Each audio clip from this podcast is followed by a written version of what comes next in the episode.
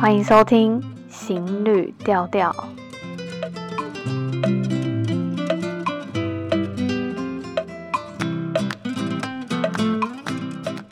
嗨，大家好，我是邵。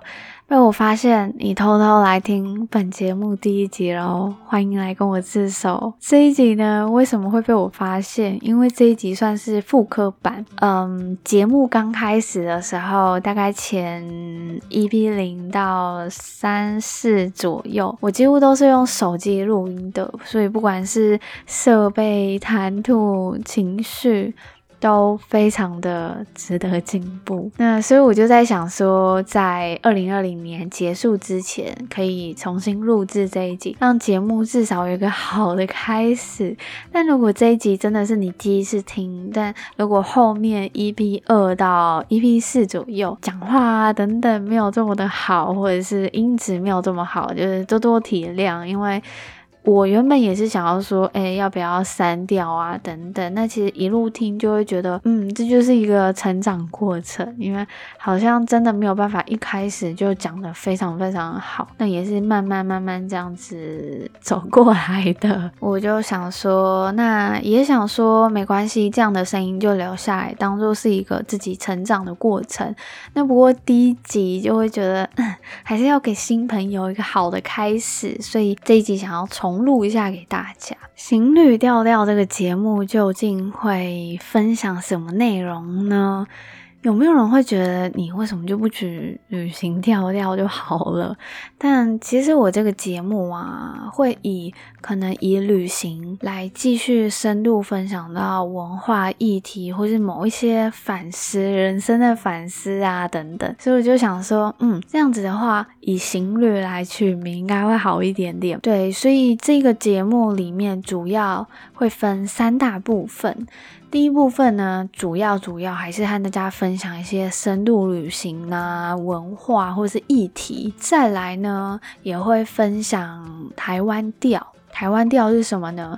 有关于台湾的一些文化故事，或是推着台湾到国际上的一些小人物。因为本节目可能主要会分享蛮多国外的内容的，那我就想说，嗯，其实需要有一些机会去认识台湾。我觉得我们每一个人去更了解自己的土地和家乡还蛮重要的。所以呢，我就想要分享一些台湾的故事，还有另外。另外一个部分，世界说，世界说，我会邀请外籍的来宾，非台湾籍的来宾，会说华语的外国籍的来宾，来和我们分享一些故事，所以他们的视角就不会只是单纯的台湾人的视角，所以让我们有可以以不一样的视角来听故事。偶尔呢，我会自己单口。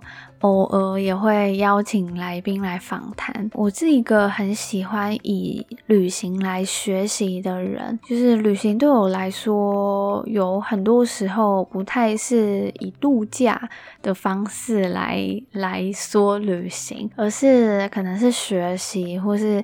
感受一些人生的本质，所以相对于有些人来说，我是非常非常爱看书的人。但我相对于那些人，我可能不算是一个很爱看书的那一个。当然，我在制作这一档节目，也就是发现书要看多一点点，因为要分享一些文化或是议题，就没有办法很单纯的讲一些自己的感受，所以还是会多看一些些啦。但是相对大多数人很爱看书的人，我不是那个很爱看书哪一个，但是我很喜欢在旅途中观察或是学习。旅行的过程中，我也很喜欢去跳脱框架。就是出发前呢、我也会去看别人的文章，我也会去看一些影音，我也会听别人的分享。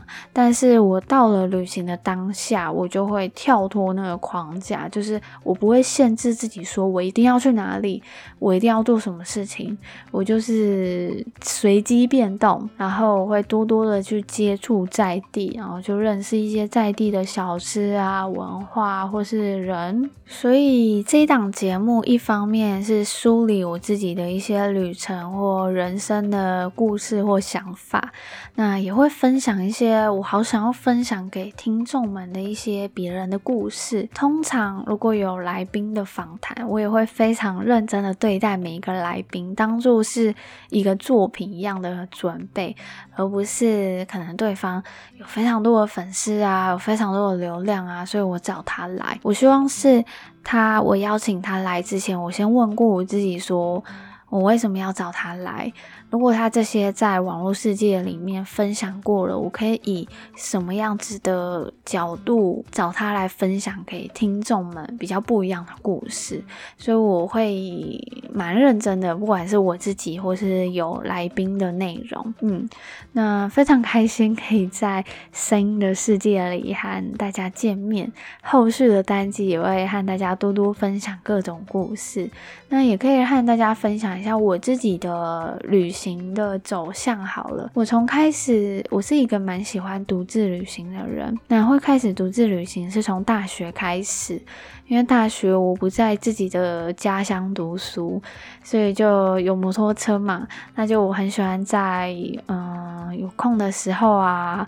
打工下班的时候，我就很喜欢去到处绕绕。那在大学期间，也就有在台湾环岛啊等等，或者是骑路山区啊，所以就开始训练自己，很喜欢一个人去观察或聆听身边的事物。那在后来也慢慢挑战一个人去国外当背包客。那在后来也有比较一个长途的三四个月的时间在。东南亚、南亚长途背包旅行，所以在未来也会和大家多多分享这过程中的故事或反思。嗯，我相信会非常的丰富，不管是我自己的或是别人的故事，也希望大家会喜欢行旅调调这个节目喽。那我们下期见喽，拜拜。